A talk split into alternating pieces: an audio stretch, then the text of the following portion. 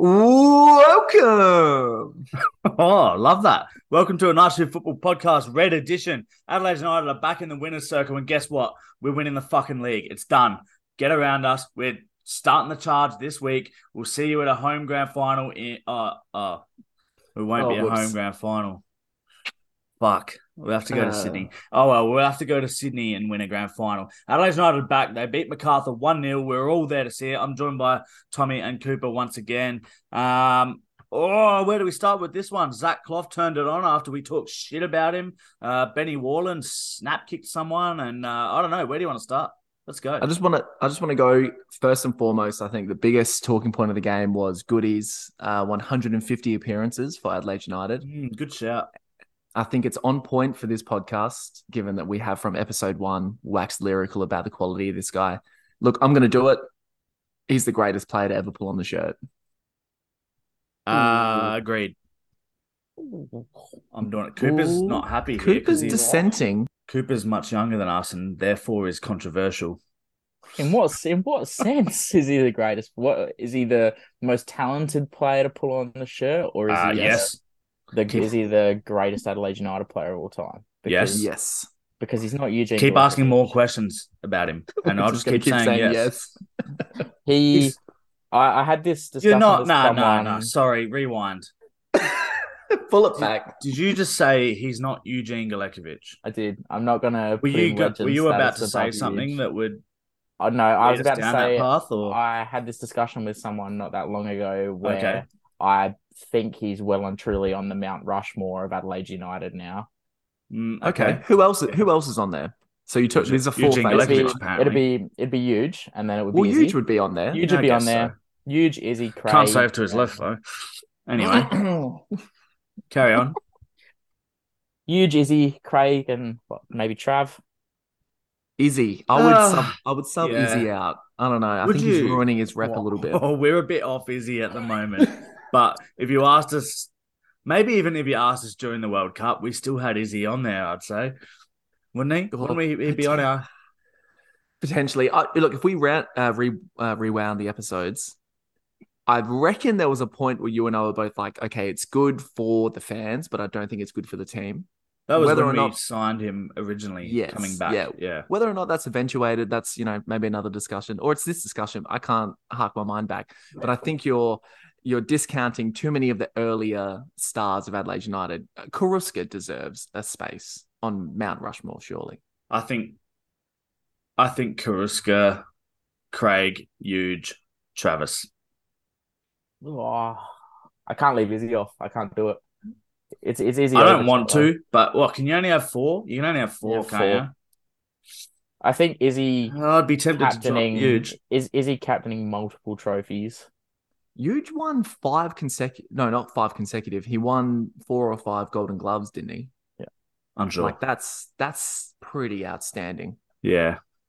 Yeah, it's a tough one. Uh, it's probably between Izzy and Cello, isn't it? Mm. And we're discounting Flores because he's a dog. Yeah. Oh, no arguments. All right. Um, potentially the most talented United player, Flores. But then again, when did Flores score against the world champions? That's a great point. How many international caps does Flores have? How many World Cups has Flores been to? Yeah, good stuff. All right, so Craig played his 150th game, and I think we all agree he's in the conversation.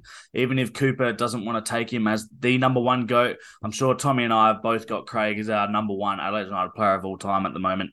Um, he would have to do some drastically, some drastic dog work to undo his legacy at this Oh, club he'd, right he'd now. have he'd have to go to Western United or something in his twilight years. Yeah, but I wouldn't mind a corner over the over the near post. The I was, about, I, was about, I was about to say 150 games, and I'm still waiting for him to I learn how to take a corner. But other than I wouldn't mind a corner Craig. past the near post. Um, I'll tell you what, Dishcloth enjoyed the corner that he played in against MacArthur. Didn't he? I'll tell you what. So we went on a we had a bit of a spray of Zach Clough last week because and I this is one of the things I got grief about this week. People looking at me like, oh, you said Zach was shit. Uh, yep, I did because he deserved it because he's been absolutely fucking horrendous for Adelaide United. And apart from maybe one or two games here and there, if we're being super generous and want to give pass marks, but I think this game he was no doubt, especially in the first half, probably uh, probably the the best player on the pitch for us. Is that for the first maybe up until the red card at least? I don't know. He was good though. What outside of Kiddo? Is that what you're trying to get at? Because I think Oh, Ryan we can Kiddo get was. we can get to later. We can get to who we think was best. Let's talk about Zach Clough. All right, Zach Clough. I yes, the freedom that he experienced by having two capable midfielders behind him that knew how to move Yeah. uh, laterally and also, you know, vertically, uh, just incredible. Who who would have thought that we could ever combine two midfielders and move in a way that allows an attacking midfielder the space and freedom to do what he wants to do? I actually said to you, Tom, after the game, had we potentially, after seeing him play with another midfielder that forced a defensive midfielder from another team to be accountable for them and and give Zach a bit more space, had we maybe not considered that and been a little bit harsh on him, rather than thinking, imagine what it would be like being in that spot. We hate the double pivot so much. How much do you think Zach Clough hates the fucking double pivot? Like, when he when he's got no striker and no winger to play the ball through, and he goes, "It's all right, we'll keep it." And he turns around, and Izzy and Juande are doing a fucking salsa fifty meters behind him. Like, if they're not saltering, they're siestaing. It's, I look, I can't, I can't agree with that enough. I love that you came to me pre-game and was like, "We're playing with two tens. Ethan Alagich and Zach Clough are both playing," and I was like, "This is amazing. We're gonna have a ten double pivot. This is like cautious. Carl has finally thrown the shackles off. He's come back from the dead. He's recovered from pneumonia, and he's like, you know what?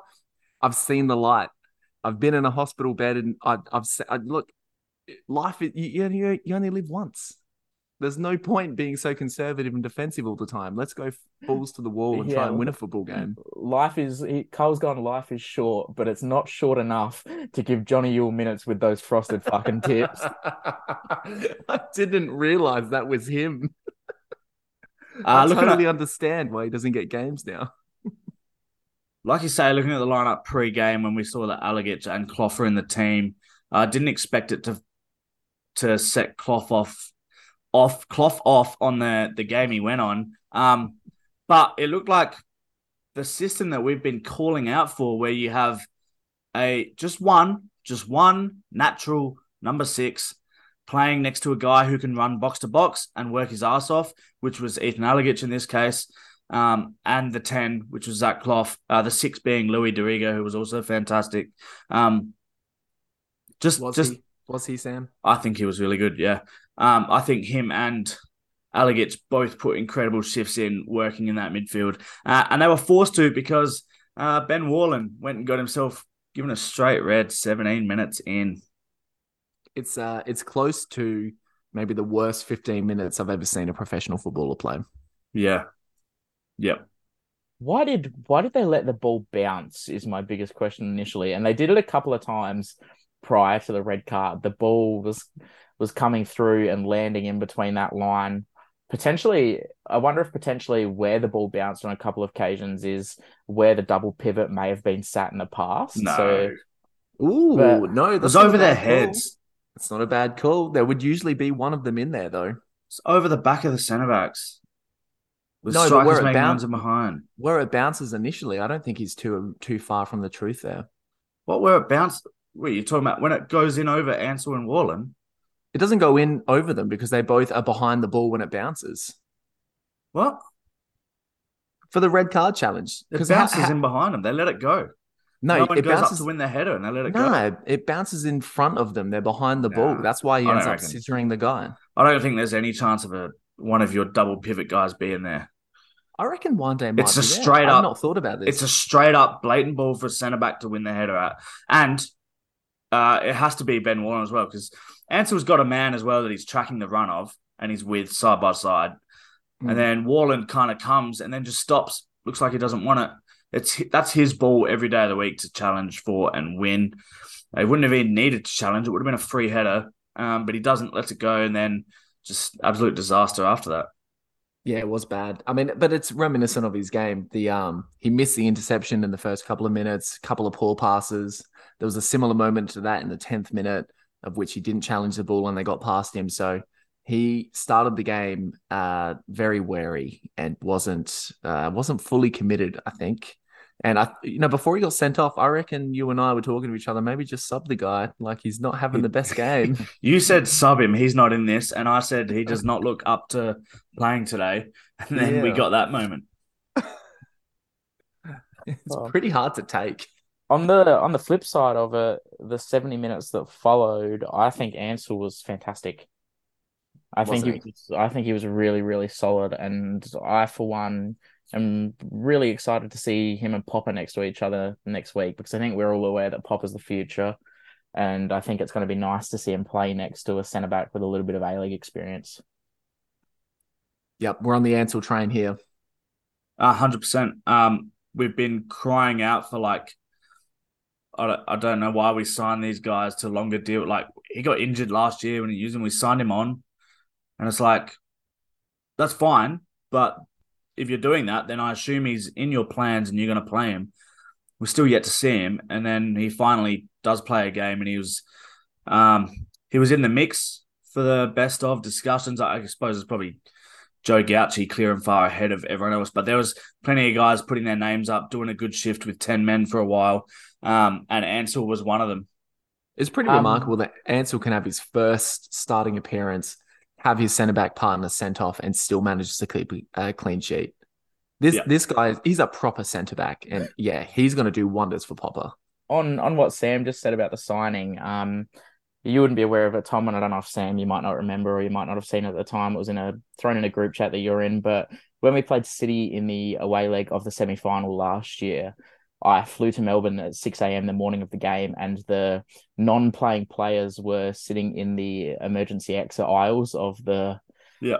of the economy cabin of the plane we were on, and I got moved from my seat into one of these emergency aisles, and I was sitting behind Nick Ansell, who was sitting next to Mo Toure, and they were talking about the year that had been and what they were going to do next year. Mo was talking a little bit about Europe, and he said to Nick Ansell, "So are you going to move back to Melbourne at the end of this season?" And Nick Ansell turned around and said, "What do you mean? I'm staying." And Mo Toure replied with, "Seriously?" And Mo- Motore was as surprised as we were. But if he can play anything like he did for the 70 minutes at the end of the game on the weekend, I'm glad that he's around still. Discount Mo Toure as anyone's scout or kind of like football director list, anything that goes towards that, because you cannot discount Dick Ansell, please, Mo. Yeah, well, he hadn't played, um, was not being used at all, even when fit. Uh, that was the troubling thing for us. We finally got him in. Yeah, like you said, clean sheet, good stuff. Um, we I don't know who to move to next. Uh, perhaps I could talk about. We could talk about who we thought were the better players on the park. Uh, we're probably all in agreement. Joe Gauci, best on. But then I, I see there's a conversation there for Kiddo. There's a conversation for Ansell. Um, I've already mentioned D'Arrigo and Alagich. I thought they were brilliant. Anyone? Is there a conversation for Kiddo? Yeah. Or are we are we doing that thing again where he's just Mr. Consistent and we've been so pissed for the last month that Mr. Consistent was the best player on the pitch? I, I didn't don't say he was the best player on the pitch. You make I- it sound like it's a bad thing to be consistent. Yeah. No, it's, Oh. it's not. It's not. But I So don't now you're gonna hate Kiddo for being consistent. You're like that guy that goes into work, doesn't Sounds like you just claim hate Kiddo. praise for anything. That's No. exactly what I do when I go into work. The person that does the dirty work and doesn't reach out and say, "Hey, look at me, look at all the good things I've done," is the best person in your workplace. I don't think there's an argument for anyone other than Joe Gauci for being man of the match in the weekend. He was phenomenal again. All right, end the pod. Look, he's not he's not wrong. I mean, Now we eight- know. Eight, eight saves, fucking Yeah. pretty good, man. Even Tap in. even my mum, even my mother, who does not watch football whatsoever, messaged me after the game. Damn, that Joe Gauci's pretty good. Hey, it's like, did you watch that? I don't understand where you're coming with this. Do we see his dance move in the change rooms after the game, and then he slapped the um slapped the piece of tape over the top of the camera? I Yeah. love that. He's I in some form though. He is in Isn't some he? form. There- For a there's- guy- okay, two points. No, no more cameras in change rooms, please. Let let Joe Gauci do his Hundred thing. If he wants to dance, let him do his thing. I love that Ethan Alagich is sitting there and he's like, "Hey, look, you're on camera again." He's like, "No, you what? Fuck you, Paramount. You can't stream the game properly. You're not going to see me dance." Second point. You said you had two points. The second point was, did you see the fact that not a lot of people could watch this game? we were lucky to be there. But if you were happened to be at home trying to stream this game on Paramount, apparently you could not. I did see this, and I was hesitant to get into another anti-Paramount debate because it's been done to death. But it's it's so bad, and it cannot be helping the league at all. Uh, just turning people off, and people, the very few people I'd say who are paying for Paramount to watch the A League can't even do that. No, uh, I've I've read a good article today about it, and it's um the ratings are apparently down, but Ten has posted a profit beyond profit that they've posted within the last ten years, and they're attributing that to the acquisition of the A League amongst other sporting events. Okay, and so for them, they're they're happy to have the A League. They said, uh, I quote, they went in eyes wide open with this project. They want to expand the game in Australia, um, but they understand the challenges that come with it. And if one of the challenges is the fact that you can't even get the fucking game to play when you've paid for Yeah. the product, maybe that's more on you than the recipient paying for the product. yeah, before we um I mean I guess we just have Paramount bashed. I just want to go back to Joe Gauci. Um Joey Lynch had an interesting discussion on his on his Twitter feed during the week about um Possi- possibly scum, is- boo. yeah, possibly his best performance of the season on the weekend, but regardless of that, I think he's been fantastic all season. Um but he was talking about credit going to Eugene Galekovic as a goalkeeper coach in this scenario, and I, it's it's an interesting one because he's right in saying it's Joe We're Joe Gauci's third A League club, and within the space of what six months, he's probably on form the best keeper in the league. Yep. Um, and he's really flourished under under Eugene as a goalkeeping coach, and he also spoke about how Thomas Glover's been back in form this year after at a point being out of the City Eleven last year. Um, and that form's come back under Mike Van Houten being the new goalkeeper coach at Melbourne City and he, just a little he was talking a little bit re Graham Arnold's discussion on it and other people's discussion on it about how goalkeeper coaches may be like the most undervalued asset to a club at times because a good one can find you and help you bring a good goalkeeper along and like we've seen with Gauci quite often this season they can get you out of trouble and get you a lot of points Well, it's good. Um, it's good for Graham Arnold to recognise that, um, considering that his bum buddy is John Crawley, and you can't get a Socceroos gig unless you've been in the John Crawley Exceptional Yeah. Goalkeeping Talent Academy. Uh, so I'd be very interested if hashtag Cap Gauci ends up, uh, you know, coming to be. He certainly looks like the best, or you know, of the best goalkeepers in the A League, maybe the best three in the Socceroos. But for you know Galekovic in his goalkeeping duties, y- yeah, you can't underestimate the presence that this guy has. I think between the sticks, I can't remember the old goalkeeper coach, the guy that used to just ping balls into the top corner for Galekovic. Peter to try and Blazonczyk. Peter Blazonich He was he was brilliant. And so Adelaide United have a long run, Blazonczyk, have a long run of Yeah. great goalkeeper coaches. And I think we have produced great goalkeepers over the years. You can say Birighitti and Paul Izzo. And, you, you know, we Absolutely. didn't produce Eugene Galekovic, but he was our boy and he, you know, was most famous for being Adelaide United. Now we've got Gauci. Now we've got Delianov. And, you know, you've got players still coming through as well. Um, you know, Galekovic, the, the, the, the we talk about ceiling on players the ceiling on him as a coach. I mean, where could he go now? He could go into the Socceroos setup for sure. I mean, this guy did it at A League level, has done it now in a coaching level. Brilliant.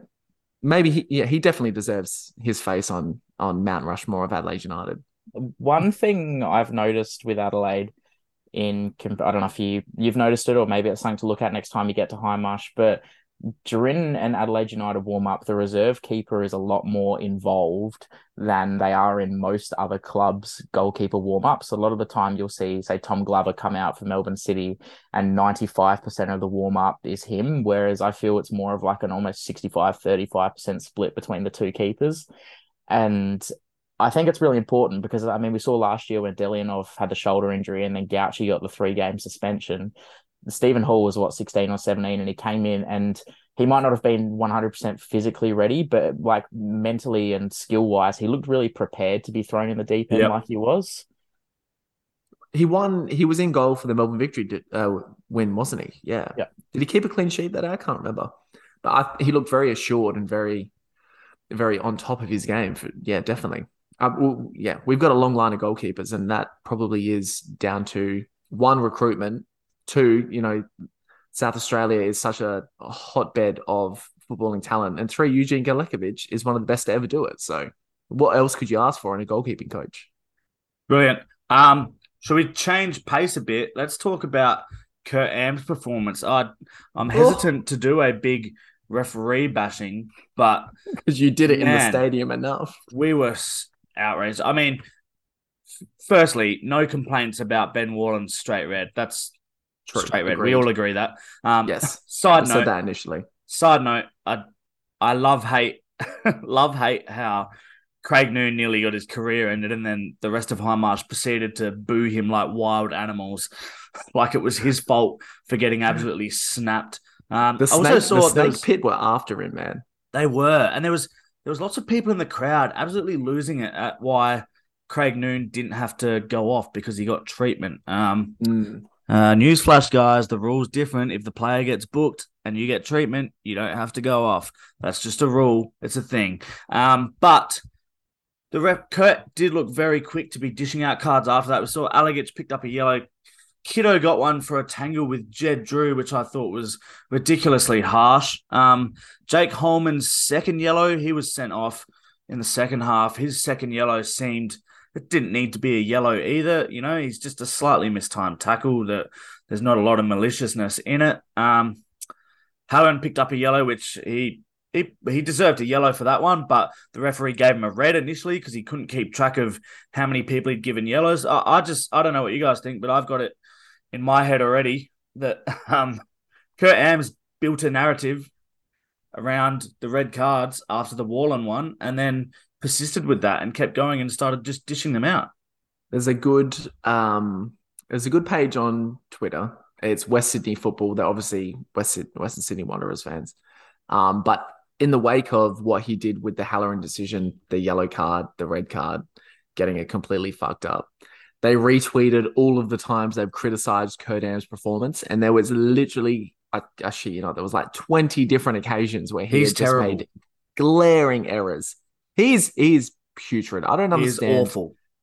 And look, like we said in the Europod, we're not we don't want to gang up on referees. It, no. It's a shit job. And like, why would you want to do it? You are enemy number one no matter where you go. Except if you do a good job, in which case everyone, I think, on the flip side comes out and praises you. But this guy is, uh, yeah, he's a petri dish of like bacteria. He's, I can't he's understand cons- how we play. Consistently bad, consistently bad referee. Um, I don't know what you thought of the Cooper, I think you agree that Ryan Kitto did deserve his yellow, but we're in the corner of that he didn't. But I'm just like, I, I think once it got to that point, like the retaliation, we always see retaliation is punished stronger than the initial yeah. incident, and and they're just trying to, in a sense, I think they get told, you know, punish retaliation, try and scrub it out. But I think Kurt Ams took so long to. Ryan Kitto was being held back so so hard. He was never getting away from Jed Drew holding on rugby him. tackle. But it still it took, almost two phases of foul. It took yeah, it took five, five or six seconds to give the foul. And it was one of those that if you'd given instantly, booked Jed Drew and Adelaide could have taken a quick free kick and moved on. But instead we ended up with this incident. And, and I don't want to call it incompetence, but it might be from a referee that was he just seemed really interested in slowing the pace of the game down at all costs. There yeah. was Joe Gauci made that ridiculous save off the corner down our the northern end of the ground in the in the um yeah in the first half, and uh, he fist pumped and he celebrated. And Kurt Ams went over and seemingly spoke to him for 20 odd seconds about yeah. over celebrating and slowing the game down. And it's like you're slowing the game down even more. This was something we talked about up in the stands a lot was I was I was yelling like a nuffy because every time there was a goal kick for either side, he was standing in the box talking to the goalkeeper, telling them like they know how to take a goal kick. Just fuck off back to the middle of the pitch so we can get on with this game. He just wanted to stop and talk to everyone all the time and make the show all about him. And it, it just drives me nuts. Just get on with the game. The players were all just getting on with it. Let's just play. And to me, he'd already like with the Gauci thing. I'm surprised he didn't book Gauci earlier. It's like he was just looking for an excuse. As soon as Warland got sent off, he might have he's built this narrative in his head that Adelaide are 1 0 up and they're down to 10 men. They're going to time waste. So the keeper will do it. And so he's on to Gauci, standing in the box, talking to him straight away. He hasn't even given him an opportunity. He did eventually book Gauci in the 95th minute um, for time wasting, which is okay, fair enough, whatever. But I think he was looking for it earlier. And then with other players, he was just looking to just dish out yellows. Like Ethan's, do you think Ethan's was a yellow card? I think it's one of those that you can give and one of those that you can leave. And I think the fact the sorry, the name of the Macarthur player that was sent off just slips away Hollman. from me. Jake Jake, Hollman. Hollman. I I think his second yellow was very similar to the Alagich challenge, and I think booking Alagich is the reason. Ams booking Alagich is the Mm. reason that Hollman was sent off in the end because once he gave the first one, he had to give the second one. And it's the whole thing about when you give out, you're so willing to give out these easy yellow cards that you just don't have to give. You open yourself up to having to go, hold on, A to be consistent. There's one, there's one, there's one. And you just start finding them everywhere.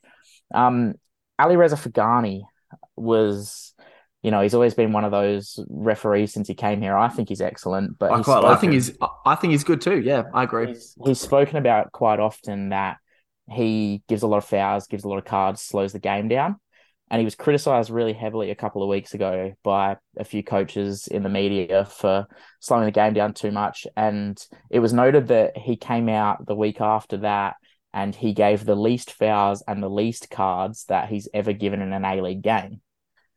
And in the press conference post that match, I believe it was Marco Rudan teed off about how why was the referee so willing to almost let the game flow too much, which I think is what we ask of a referee, just to like, if Yeah. you're gonna get things wrong, get them wrong on the side of you didn't give them, and just let the game play itself Just be out. consistent about it. Exactly But right. he's he's been flicked off in the media by Rudan about letting this game go on too much, and he's come out and refereed the Brisbane Melbourne City nil all draw and given 19 fouls and six yellow cards.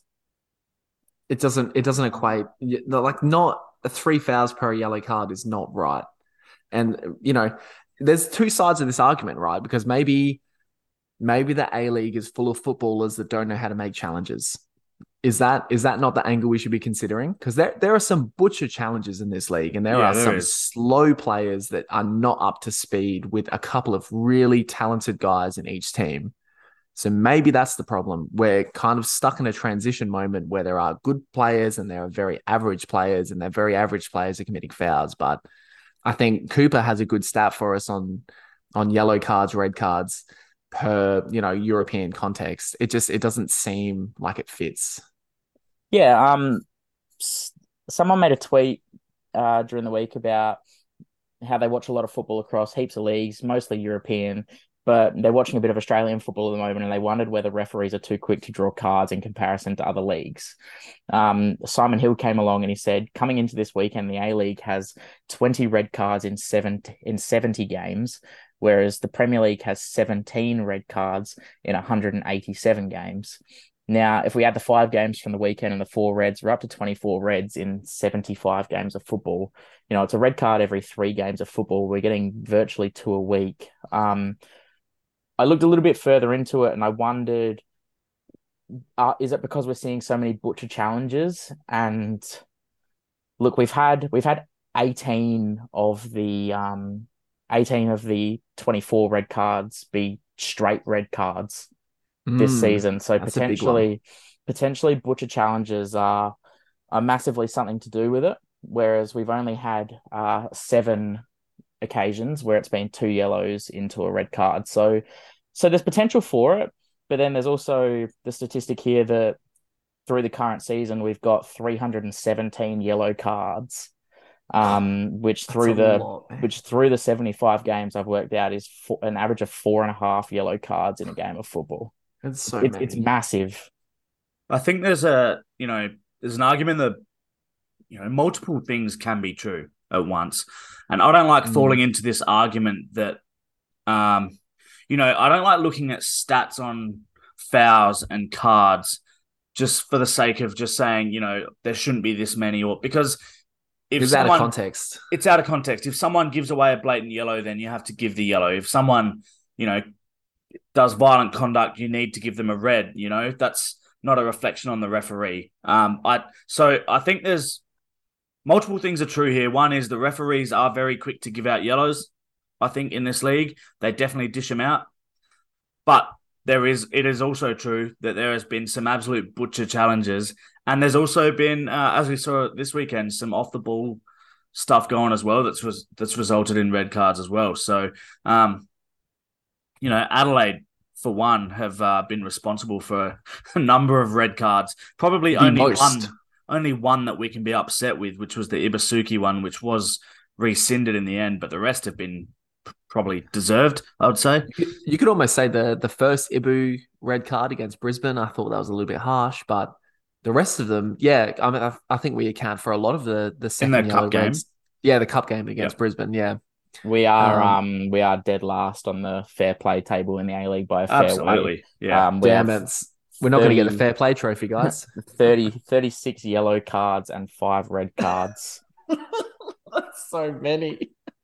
I saw a good article saying that it was our mongrel. It might have been Antonis again. It might it might have been our mongrel that got us over the line against Macarthur, and it's the chal- It's the channeling of, you know that that Adelaide uh, temerity that that kind of got us this victory. But our our ill discipline is not great, and I don't think it feeds into the narrative that A League refs gives too many yellows and reds. I think we we don't conduct ourselves properly on the pitch. Nah. Although the you know, in saying that, the Halloran one, definitely one of the yellow cards wasn't a yellow card. So when he gets sent off, it doesn't feel just. Uh, the Izzy red card, I think, was definitely against the Mariners. Was probably definitely a red card. Definitely a red. His, his other one was definitely a second yellow. His second yellow was definitely a red card. Uh, Javi Lopez's did he get sent off? I'm trying to think. Who Uh, sent off. Oh god, I feel like he did. Did Lopez get sent off? He gave away that penalty. He did give away that penalty. Um, we got No, five red cards, did, Cooper. Do you know who they are? No, I don't. We can't. We've named three of them. That's heaps. Uh, Izzy, yeah, Izzy twice. Warland, Ibusuki. Ibusuki, Ibusuki, Halloran. Halloran. Yeah, that's it. Um, so I would say three out of the five were red cards, sure. So maybe that's where we sit on this. There's there's probably too many yellow cards dished out, and you know There's what? too many yellows dished out, and that does lead to more second yellows. I think it ref- I think it reflects mainly on Australia's uh, very institutionalized culture. We we are the larrikins, but fuck me, do we love rules? And if you step outside the boundaries, you're going to get fucking booked. I tell you what. Just Oh, um Geopolitical card debate. one one thing the major difference I think I see between referees here and referees um, I was going to say in Europe but I'll say in the Premier League um smaller the sample size down a little bit. Um I think and it goes back to the straight reds I think when a referee in Australia sees a bad tackle that they think could potentially be a red card they pull the red. They brandish the red straight away and when you go red straight away it is hard to scale back to a yellow we saw it with Yeah. the Ibusuki challenge VAR like just didn't want to overturn it. Even though they came out during the week, said it was wrong, rescinded the card. At the time, VAR were going, there's not enough there to overturn the decision. Whereas I feel like in the Premier League, referees are a lot better at going, that's a potential red. Let me take the easy option and probably the better option, and I'll pull a yellow. And then if there's a very large necessity for it to be a red card, the guy up in the box with the camera, with the replay, will do what he's supposed to do and he'll say, "Hey, look, mate, come have another look at this. This is probably a red card." And I and I think that's the the difference. Well, do you want to Jeez. meander? Do you want to meander into the Perth Melbourne game quickly In a and sec. talk about those? In a do sec. Yeah, hit sorry. Oh, we'll just finish off on Adelaide just first. Also, I just I never thought this pod would ever reach the point where we're sticking up for Premier League refs so much. So, unreal. Um, just before we move on to the, some other A League, I just want to cap off Adelaide. We've got Melbourne City coming this week. Um, perhaps the the overuse of cards and the red cards and yellows that have led to some suspensions for key players for us have been a a bit of a positive in the end for us bringing in some A other blessing. players. Louis coming in and Ethan. Do we persist with this this week? We've got Melbourne City away. It's going to be tough. I'm not sure I'm expecting a result at all out of it, but I I think I'd like to see pretty well the same lineup. Obviously, Ben Warland the side. Yeah, definitely, hundred percent. Uh, look, we called for it last week, and we've called for it for ages.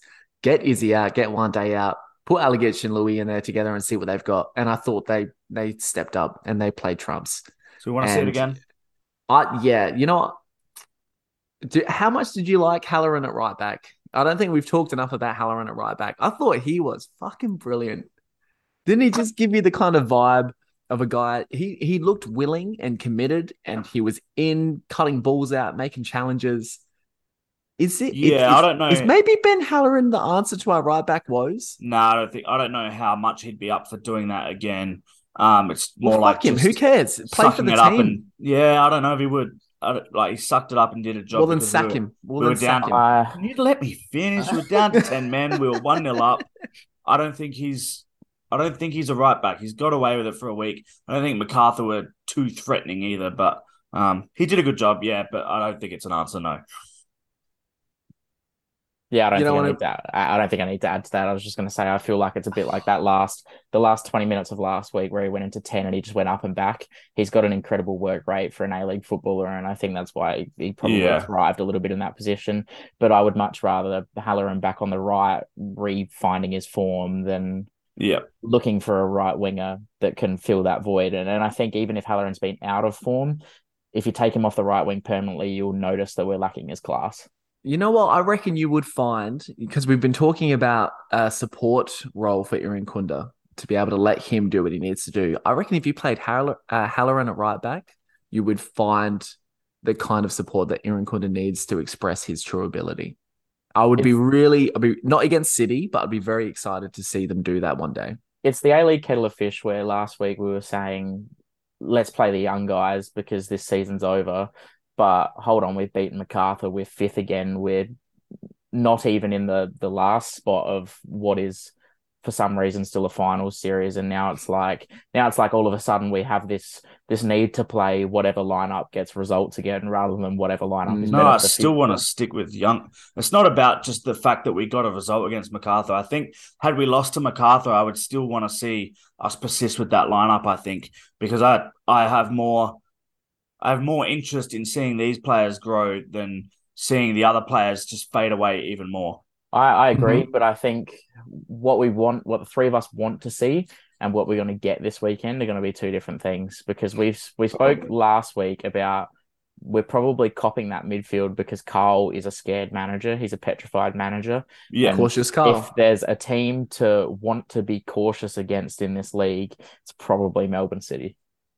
But a Melbourne City that's now managed by Rado Vidosic, who have not scored in their last two games, they look vulnerable and they don't have a good record against us. This, it for me, it builds up as a game we can win. Yeah, I, I flash back to City away last season. We we beat them two one. We scored early. They equalised. We backs to the walls. We clung on with the double pivot, Was and Thomas Mo Toure? Thomas Glover made a mistake in like Yeah. the 88th minute. Mo Toure scored a winner off the bench, and I just worry that them being vulnerable and having that result in his head and and how he held up defensively against them might might push Carl in the direction of thinking that that's that's the way to go about it again. Cool. All right. Um, I think we might move it on. Uh, you wanted to talk about. Uh, there was just some other A League stuff. I think you wanted to talk about some of the scenes in the Perth Brisbane game. Um, who's taking this? Tommy Cooper. just quickly dish out the we love Adam Taggart on this podcast. I know you two Absolutely. do, and I think it's I uh, rate Taggart. Adam Taggart being Perth Glory's top lone top scorer for the season after eight minutes with two goals. Um, they're they're running I don't know about hot, but they're running semi hot Perth and. And with They're Taggart back, seventh now. yeah, with Taggart back in, what potentially could they be capable of? I'm, I'm excited to see it, and I'm hoping we're not on the wrong end of it. They are they're fortunate that they played Victory twice, I think, in four weeks. Yeah. Because Victory have now have lost seven of eight games, I think. And the only dirty game we didn't beat them. the And- only game they haven't is us, yeah. and sit lone bottom of the A League table, which is just fucking phenomenal to look at. Oh, Yeah. veins. Hook it directly, please. I, I look. I've said I've on this pod. I've been a big Perth hater. Very much been in Perth's corner this season. I think they're a better team than what they've been producing, and they've got that really nice run of home games now coming in. You could probably see them finishing top six because I think with Taggart now they have the quality, they have the finisher. Mustafa Amini, what an inclusion! I would have him in our team every day of the week.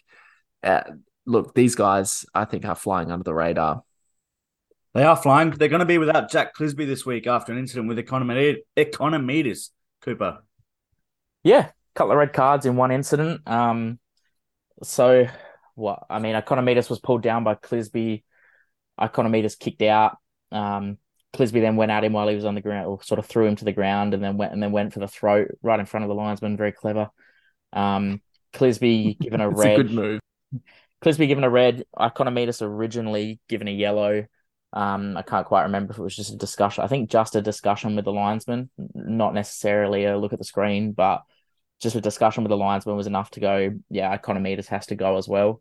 And we we had a little bit of a talk before about whether you know, and I think you've discussed it before. When you get those incidents where it's like just two players, one from each team, just being an absolute wanker for 30 seconds, is there an if you're gonna send both of them off, is there a need to do it?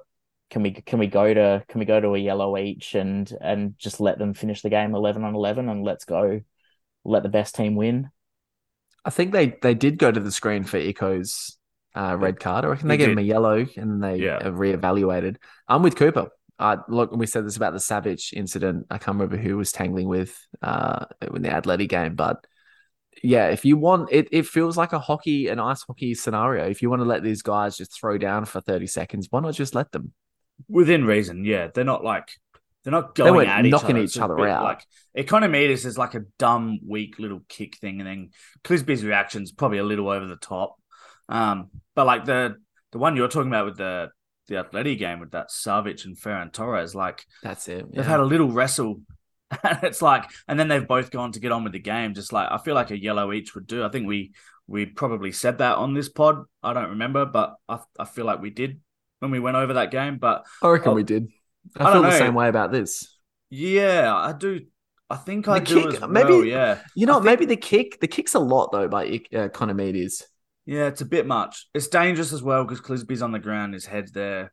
Like I think, I don't know. Sometimes I see these things, um, like the kick out is automatically given a red when we don't even look at all the context surrounding it. I think Ikonomidis can really have no complaints. Sometimes we see them given reds when it's like, you know, it's he's on the ground so, and the other guy's standing up and it's a little kick out at his leg. And it's like, mm, if he went in full blooded for a tackle, he'd probably only get a yellow. So why mm. is hmm. this petty little thing a straight red? You know, it's the Worth same, more. I think, when, you know, when two players come together and they put their faces together. Yeah. And the referee, and they get they get given three games for quote headbutting. It's like, come on, he didn't. It's not. Can we just grow up? Can we just fucking it's, grow up and be adults here? Have a yellow, get on with the game. Good stuff. It's like you and a bouncer at a nightclub. exactly. You should be allowed to stay inside. The bouncer should be able to continue his job. I, I, I wholeheartedly agree. Yellow cards. Yellow cards all around. It was, you know, I think uh, Cooper mentioned that it was like detrimental to the game to send both of them off, but if you're going to send two players off for the same thing, I don't think it's detrimental to the game at all. I think it opens the game up and it makes it more exciting. And I think you see Perth win because of the fact Melbourne can't, they can barely defend with 11 players. So when you put 10 players out there, they're fucked. yeah. I mean, there was um, there was a bit of an argument for like de- it depends who the player is too. Like if you're if you're playing Melbourne City next week and Jamie Maclaren gets tangled up with Jacob Tratt and and you send both of them off, the team that are playing Melbourne City next week are probably going to want it to be a red card rather than a yellow. And I get that argument. I mean, on this occasion, if we were playing Perth next week, I'd much rather Jack Clisby be at left back than some young kid who's probably ten times better. Yep. But but I, I see I see the argument for both. I think I just I, I'm just sick of watching A League games finish without 22 players on the pitch. Yeah, I think we're just we're kind of circling back to the the point we were making before about the amount of cards in the league, but some of that responsibility has to come back to players as well. So um, all round just frustration getting around sometimes, and uh, sometimes just shit heats up. I don't know if you saw the end of the the Wellington Central Coast game that ended in all these handbags for like no reason, just because like basically because one team beat the other and the other one's frustrated. It's like welcome to sport, you dickheads. Are you adults or what? Um, I don't know. It's very, very you legal. you never lost in your life, guys. Come on. Yeah, I know. All right. Perhaps that's a good place to end it. Um, Good stuff. Adelaide, Melbourne City this week away as a Sunday afternoon kickoff. I reckon is it It is 3 Sunday p.m. afternoon Sunday. game? Are you heading over, Cooper? No. Not heading to this one. No, neither No. are we. We're all pov. Fake, All right. fake fan. Good stuff. Get around it. There's also a Europod out. If you want to go listen to that, Apple, Spotify, SoundCloud, wherever you are. If you're listening to it though, you know where you get it because you're listening to it. So I don't know why I said that. All right, let's wrap it up. Good night, guys. See you, mate. R.I.P. Dwight Yorke.